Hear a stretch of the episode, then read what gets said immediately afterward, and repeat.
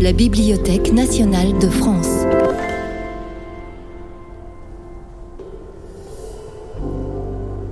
Les portraits de la BNF. Molière et le théâtre de la nature humaine par Joël Hudevol. La Bibliothèque nationale de France tient dans ses fonds de précieux documents qui appartiennent à l'histoire. Des manuscrits, des photos, des enregistrements qui se retrouvent entre les mains des chercheurs et des historiens de la BNF qui les mettent alors en lumière. Joël Hudevol est historien du théâtre et directeur du département des arts du spectacle de la Bibliothèque nationale de France. Et il va nous raconter l'histoire de Molière, cet auteur et dramaturge français du XVIIe siècle, maître de la comédie et observateur perspicace de la condition humaine qui mit en scène avec humour, finesse et satire les travers de la société de son temps. Joël Hudevol. Molière est né le 15 janvier 1622 à Paris, dans le quartier des Halles. C'est le fils de, Jean Poquelin, il s'appelle Jean-Baptiste Poquelin. Son père, c'est un tapissier, c'est un commerçant de Paris euh, qui a bien réussi, donc il a une belle boutique euh, dans le quartier des Halles. Il a grandi dans ce quartier, qui est un quartier très vivant. La rue Saint-Honoré, c'est une rue très passante.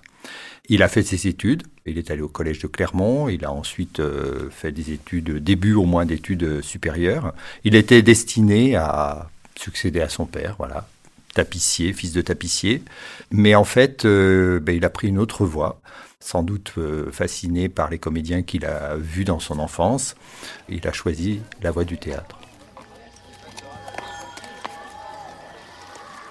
Molière, après avoir fait quelques essais de théâtre à Paris, part en province. C'était une manière d'expérimenter son talent auprès du public des différentes villes dans lesquelles il est passé. Euh, il était dans la troupe de Dufresne, qui était soutenue financièrement par le duc d'Épernon. Il est allé d'abord dans l'ouest de la France, puis ensuite il est allé dans le Languedoc. Il est allé beaucoup dans la vallée du Rhône, euh, à Montpellier, à Avignon, euh, puis remonté jusqu'à Lyon. Pendant une douzaine d'années, il reste en province c'est une troupe euh, aisée, c'est même la première troupe de comédiens de province qui a des subsides, qui a beaucoup de succès. Et il se met progressivement à passer de simple comédien à auteur. Et donc il commence à écrire des petites farces et une première pièce qui est l'étourdi, qui a été créée à Lyon, qui est inspirée d'une pièce euh, italienne qui s'appelle L'Inadvertito de Beltrame, donc est très influencée par la commedia dell'arte. Et c'est ainsi que de simple comédien de province, il devient un auteur de théâtre. L'étourdi est une comédie en cinq actes écrite par Molière en 1655.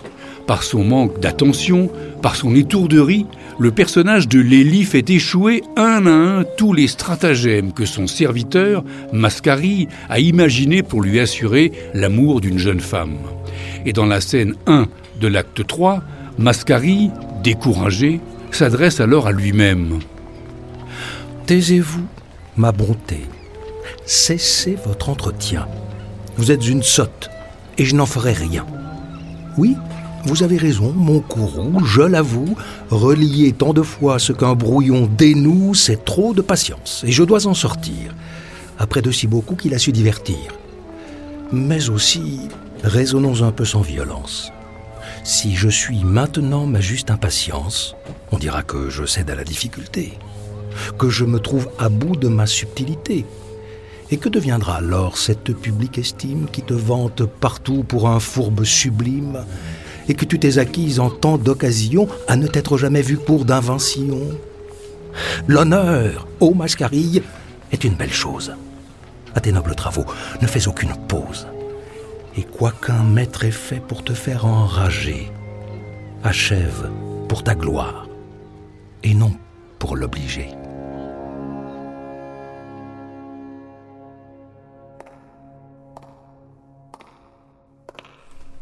Donc nous sommes ici sur le site Richelieu de la Bibliothèque nationale de France, hein, dans le quartier où Molière est né et où il est mort. Nous sommes devant un portrait de Molière par Nicolas Mignard.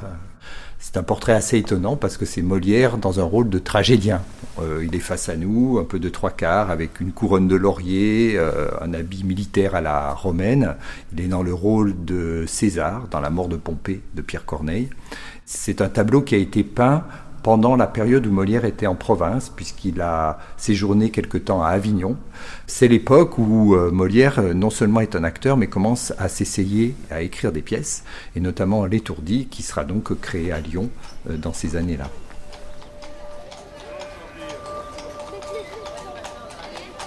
Après ces douze années euh, en province, euh, Molière euh, revient à Paris parce que c'est là qu'on a la consécration de sa carrière de comédien et d'auteur. Il est devenu le chef de la troupe où il jouait. À Paris, comme il a été repéré, le roi lui confie le théâtre du Petit Bourbon, ou du moins il partage la salle avec euh, les comédiens italiens. Et ça, ça sera vrai pendant toute sa carrière jusqu'à sa mort en 1673. Il est amené à jouer devant le roi, la cour le fête et monsieur, donc le frère du roi, décide de subventionner cette troupe dans un premier temps et plus tard il sera subventionné directement par le roi. Donc ça veut dire que progressivement il s'ancre vraiment dans la vie du théâtre euh, à Paris.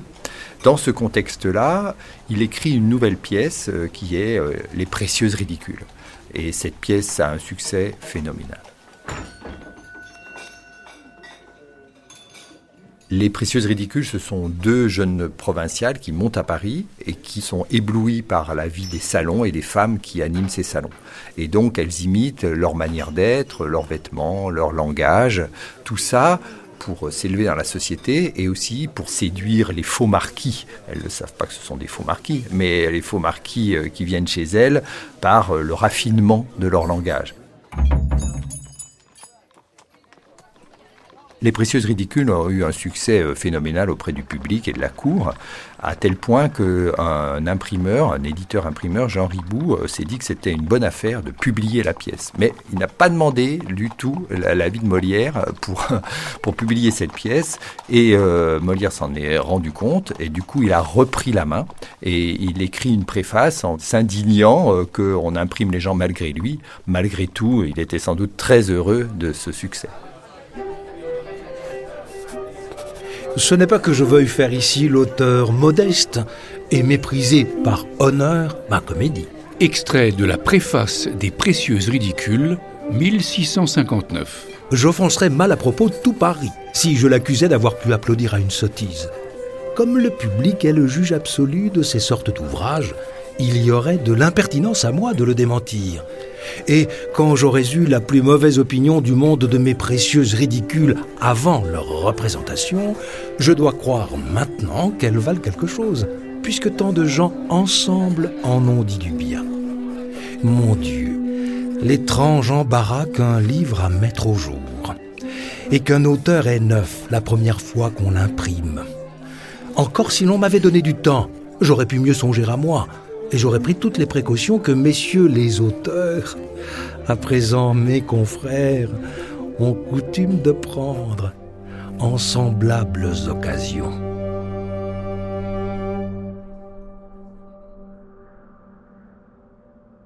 En 1659, Molière a 37 ans et savoure l'immense succès populaire que rencontrent les précieuses ridicules.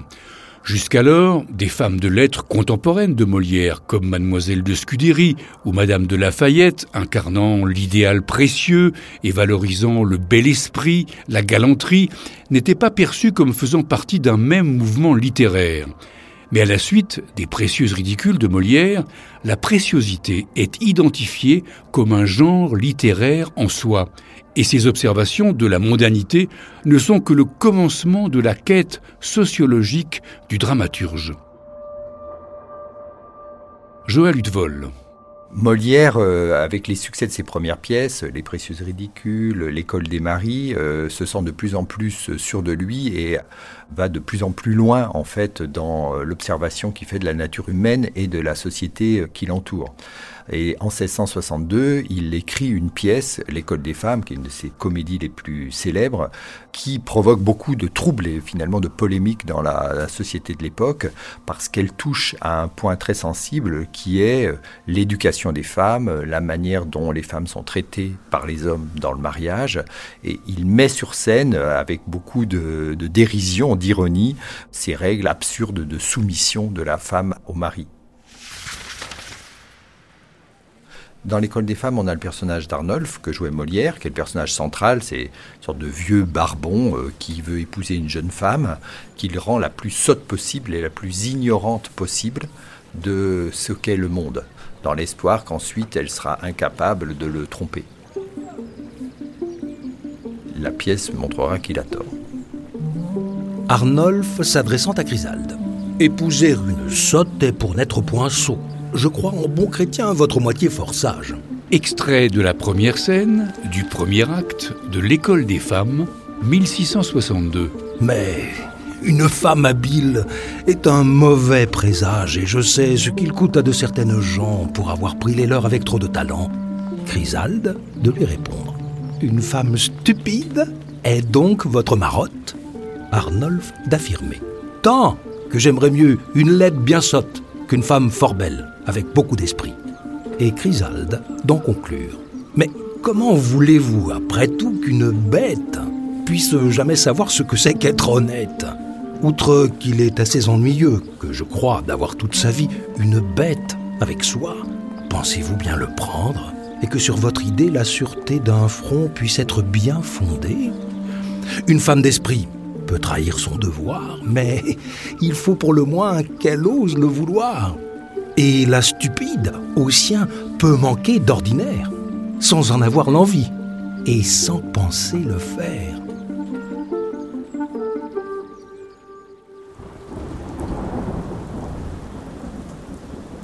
La réaction du public à la sortie de l'école des femmes en 1662 fut extrêmement polarisée. Quand certains furent captivés, Enchantés, séduits par la pièce, d'autres voix s'élevèrent en reprochant à Molière de promouvoir l'ignorance et l'assujettissement des femmes. L'auteur vit ainsi son théâtre devenir l'arène d'une lutte pour les valeurs de l'époque. En 1665, Molière surprit à nouveau en présentant un personnage atypique qui défiait alors les normes sociales et religieuses de son époque, le Don Juan. Joël Hudevol. Don Juan, c'est une pièce majeure de l'œuvre de Molière et pourtant, c'est une pièce qu'il a écrite un peu comme un opportuniste et qui a été jouée qu'en 1665. Parce que habituellement, à Carnaval, les Italiens qui partageaient son théâtre faisaient un Don Juan. Et cette année-là, les Italiens étaient partis et s'est dit bah, pourquoi je ferais pas un Don Juan C'est une pièce à machine avec euh, une apparition de surnaturel, etc. Donc ça marche bien auprès du public à cette époque-là. Donc il écrit son Don Juan, il s'est joué pendant trois semaines, un mois, et ensuite on ne jouera plus jamais du vivant de Molière. Et puis c'est un personnage qu'il n'a pas inventé, qui existait avant lui, mais qui, grâce à sa pièce, est devenu encore plus mythique. Molière acclimate le Don Juan à son époque, euh, il l'adoucit en quelque sorte, donc c'est un séducteur, euh, il est assez poltron, il se bat pas, euh, il agit plutôt par le mensonge aussi, en promettant le mariage aux femmes qu'il épouse et puis qu'ensuite il quitte. Ce que fait Molière aussi, c'est qu'il approfondit en quelque sorte le personnage en lui donnant de grandes tirades sur l'hypocrisie, sur le libertinage. La belle chose de vouloir se piquer d'un faux honneur d'être fidèle, de s'ensevelir pour toujours dans une passion, et d'être mort dès sa jeunesse à toutes les autres beautés qui nous peuvent frapper les yeux. La tirade de l'inconstance, Don Juan, 1665. Non, la constance n'est bonne que pour des ridicules. Toutes les belles ont droit de nous charmer et l'avantage d'être rencontrée la première ne doit point dérober aux autres les justes prétentions qu'elles ont toutes sur nos cœurs. Pour moi, la beauté me ravit partout où je la trouve et je cède facilement à cette douce violence dont elle nous entraîne. J'ai beau être engagé, l'amour que j'ai pour une belle n'engage point mon âme à faire injustice aux autres. Je conserve des yeux pour voir le mérite de toutes et rends à chacune les hommages et les tributs où la nature nous oblige. Quoi qu'il en soit, je ne puis refuser mon cœur à tout ce que je vois d'aimable.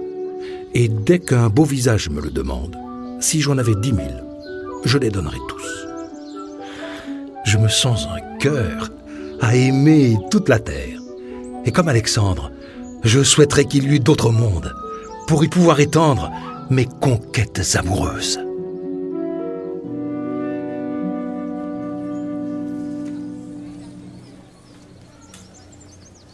Le Don Juan de Molière, également connu sous le titre du Festin de Pierre, fut censuré peu après sa première représentation en février 1665, car pour les autorités religieuses de l'époque, la pièce semblait promouvoir le libertinage à travers le personnage de Don Juan, provocateur et méprisant des conventions établies. Tout à l'inverse de Sganarelle, son valet, qui était lui la voix de la morale traditionnelle, bien loin des actions de son maître volage.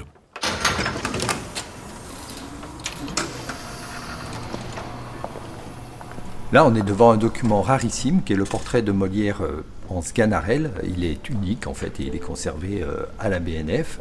On voit Molière en pied dans le costume de Sganarelle. Alors c'est pas étonnant parce qu'en fait Sganarelle c'est lui qui le jouait, c'est lui qui l'a créé, qui l'a inventé, euh, qui est dans plusieurs pièces, notamment Sganarelle ou le cocu imaginaire où il apparaît. Puis ensuite en fait c'est le Sganarelle de Don Juan qui est le valet et le confident de Don Juan.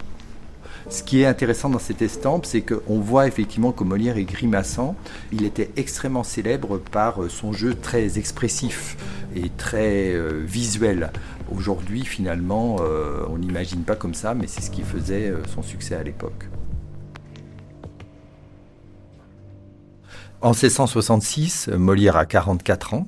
C'est vraiment un, artiste et un auteur de, premier plan, chéri de, de la cour et du public euh, parisien, mais il ne cesse de vouloir approfondir son œuvre et il euh, choisit d'écrire une grande comédie qui s'appelle Le Misanthrope, qui est une comédie très profonde dans ce qu'elle euh, interroge la, nature humaine sous différents angles. Cette grande comédie, elle met au centre de l'intrigue Alceste, un jeune noble, un jeune homme qui a du mal à trouver sa place dans la société, qui est très amoureux d'une mondaine, Célimène, donc la pièce euh, explore de manière assez fine et profonde les rapports amoureux, et puis ils sont pris, ce, couple d'amoureux, dans la société de leur temps, une société de cour où euh, les codes, l'hypocrisie et les compromissions sont courantes. Alceste refuse cette manière de vivre, ça le déchire parce qu'il est très amoureux de Célimène, mais il refuse de ne pas être sincère et il finira finalement par se retirer du monde parce que c'est sans doute là qu'il sera face à lui-même et qu'il découvrira sa propre identité. Je hais tous les hommes. Les uns parce qu'ils sont méchants et malfaisants, et les autres pour être aux méchants complaisants. La tirade d'Alceste sur son rejet du genre humain dans le Misanthrope, 1666. De cette complaisance, on voit l'injuste excès pour le franc scélérat avec qui j'ai procès. Au travers de son masque, on voit à plein le traître. Partout, il est connu pour tout ce qu'il peut être. Et ses roulements d'yeux et son ton radouci n'imposent qu'à des gens qui ne sont point d'ici on sait que ce pied plat, digne qu'on le confonde par de sales emplois, s'est poussé dans le monde. Et que par eux, son sort de splendeur revêtue fait gronder le mérite et rougir la vertu.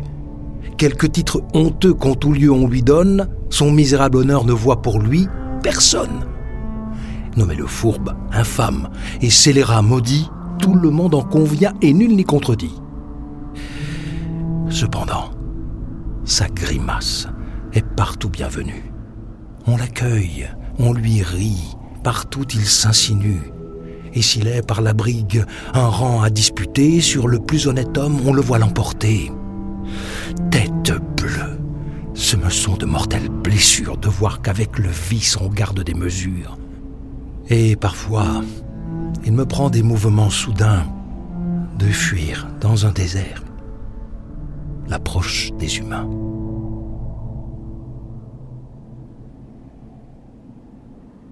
Comment préserver son intégrité morale dans un monde façonné par les conventions, les faux semblants? Est-il possible de mener une vie non conformiste, sans finir rejeté ou marginalisé? Autant d'interrogations soulevées par la pièce qui témoignent de la profondeur du texte et qui élèvent Molière au rang de philosophe. Mais l'auteur ira encore plus loin dans son exploration de la condition humaine en proposant, deux ans plus tard, une pièce au registre très particulier où se mêlent comédie et surnaturel. Il y a une pièce de Molière que j'aime beaucoup, qui n'est pas dans les plus connues, c'est Amphitryon. Elle met en scène euh, les hommes et les dieux, en quelque sorte, et les dieux prennent la forme des humains pour les tromper c'est une pièce qui est peut-être la plus philosophique de Molière parce qu'elle interroge profondément ce qu'est notre identité, notamment à travers le couple Mercure-Sosie. Sosie, qui est le, valet d'Amphitryon, il se trouve tout d'un coup confronté à Mercure qui a exactement euh, le même physique que lui, mais non seulement le même physique, mais la même histoire, la même mémoire, la même voix. Du coup, il s'interroge sur qui il est si quelqu'un d'autre peut avoir toutes ses caractéristiques euh, personnelles. Donc on est vraiment euh, dans une pièce qui euh, nous trouble beaucoup et qui est assez violente dans la mesure où Sosie a beau nier, a beau chercher à garder son identité, Mercure le fait battre pour le faire taire.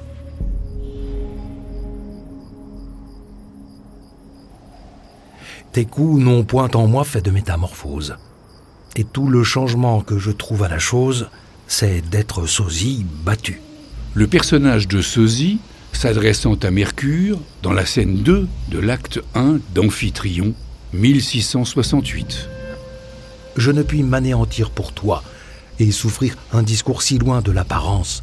Être ce que je suis est-il en ta puissance? Et puis-je cesser d'être moi Il ne ment pas d'un mot à chaque répartie. Et de moi, je commence à douter tout de bon. Près de moi, par la force, il est déjà sosie. Il pourrait bien encore l'être par la raison. Pourtant, quand je me tâte et que je me rappelle, il me semble que je suis moi.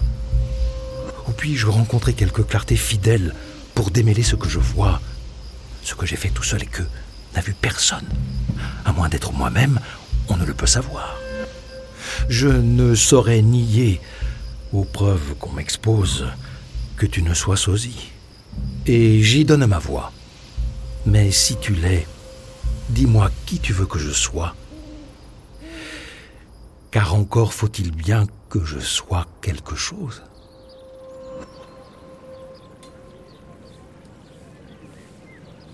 Après Amphitryon, créé en janvier 1668, L'Avare, comédie en cinq actes et en prose, est créée le 9 septembre de la même année. Bien que l'œuvre deviendra avec le temps l'un des plus grands succès de Molière, le public ne se passionne pas de prime abord pour la pièce.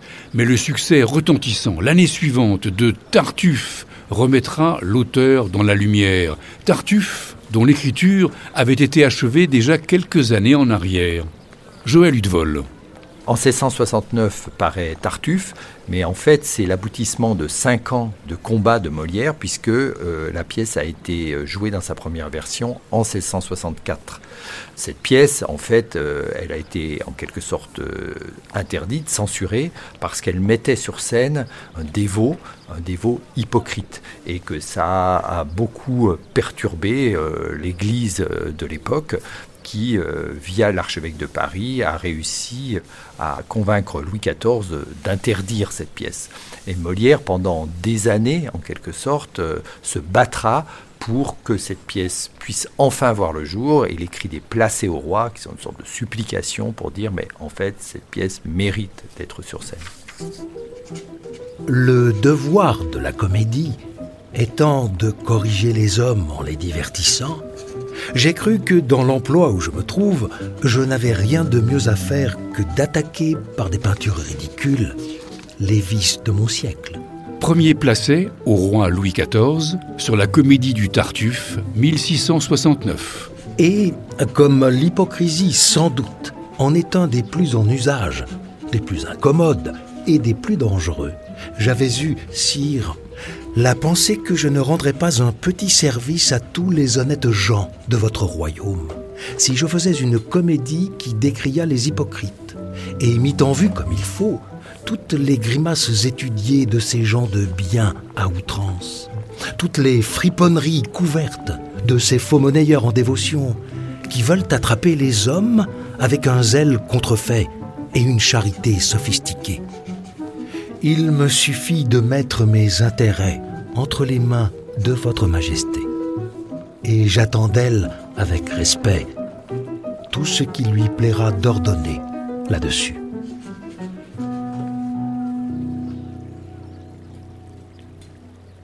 À l'issue de ce combat, Molière obtient de Louis XIV que sa pièce soit publiée et donc euh, jouée. En fait, Molière s'est battu, mais en même temps, Molière a aussi euh, retravaillé sa pièce. Il a fait aussi quelques pas pour être accepté par euh, la société de son temps, par l'Église notamment.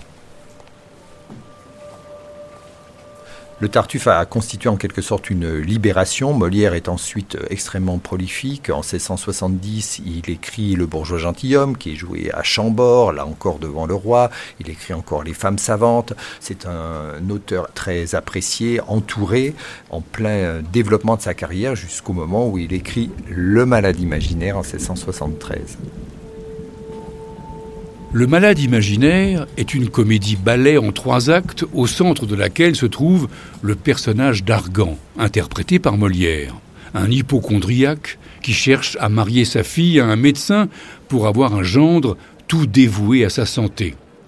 Le 17 février 1673, la troupe du roi, emmenée par Molière, monte sur scène pour la quatrième représentation de cette pièce, qui sera en fait la dernière œuvre du dramaturge, puisqu'il meurt le soir même. En fait, Le Malade imaginaire, c'est devenu une pièce emblématique parce que Molière est mort le jour de la quatrième représentation du Malade imaginaire. Et de là, ça a déclenché euh, une sorte de mythologie autour de la pièce. D'une part, il serait mort sur scène, alors qu'il n'est pas mort sur scène, en fait, il est mort euh, chez lui, entouré des siens.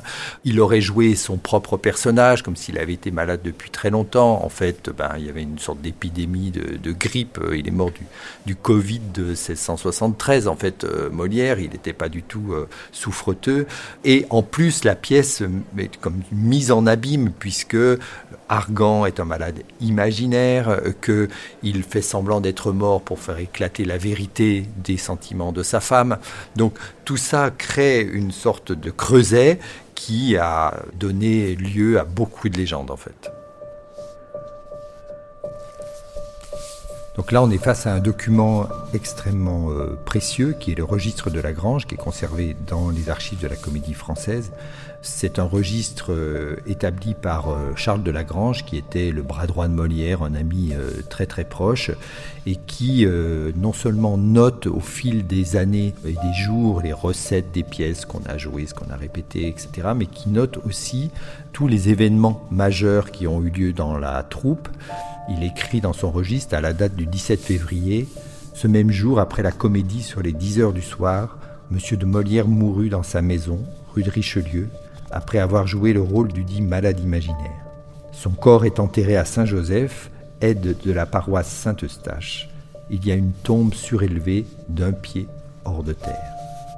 Dans le désordre où la troupe se trouva après cette perte irréparable, le roi eut dessein de joindre les acteurs qui la composaient aux comédiens de l'Hôtel de Bourgogne. C'est la première étape vers la naissance de la comédie française.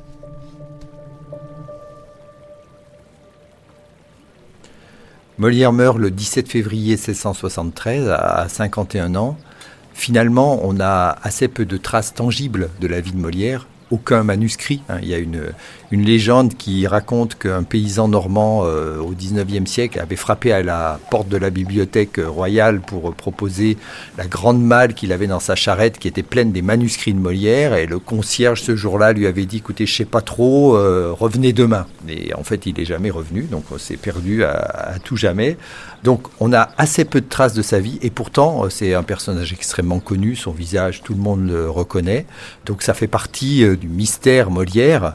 Et finalement, ce qui fait son intérêt, c'est vraiment avant tout son œuvre. C'est plus de 30 pièces qui sont jouées de plus en plus et dans des esthétiques extrêmement euh, diverses. Je trouve qu'il est bien plus aisé de se guinder sur de grands sentiments, de braver envers la fortune, accuser les destins et dire des injures aux dieux, que d'entrer comme il faut dans le ridicule des hommes et de rendre agréablement sur le théâtre des défauts de tout le monde. Molière sur l'art de la comédie et de la satire sociale, 1663. Lorsque vous peignez des héros, vous faites ce que vous voulez. Ce sont des portraits à plaisir, où l'on ne cherche point de ressemblance, et vous n'avez qu'à suivre les traits d'une imagination qui se donne l'essor, et qui souvent laisse le vrai pour attraper le merveilleux. Mais lorsque vous peignez les hommes, il faut peindre d'après nature. On veut que ces portraits ressemblent, et vous n'avez rien fait si vous n'y faites reconnaître les gens de votre siècle. En un mot, dans les pièces sérieuses, il suffit, pour n'être point blâmé, de dire des choses qui soient de bon sens et bien écrites. Mais ce n'est pas assez dans les autres. Il y faut plaisanter. Et c'est une étrange entreprise que celle de faire rire les honnêtes gens.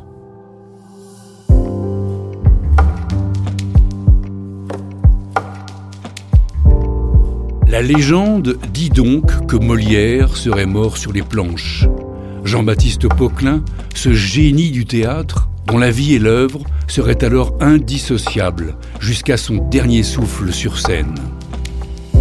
Pour approfondir, chers auditeurs, vos explorations, rendez-vous sur le site des essentiels de la Bibliothèque nationale de France, où vous aurez le loisir de pouvoir découvrir des dossiers inédits et des archives précieuses.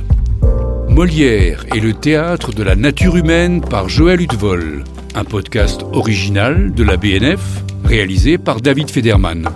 Enquête et écriture David Federman, Marie Leroc, Constance Esposito et Sylvain Aslo. Chef de projet Marie Leroc et Constance Esposito. Dans la voix de Molière, Mathieu Buscato. Narration Pierre Veille.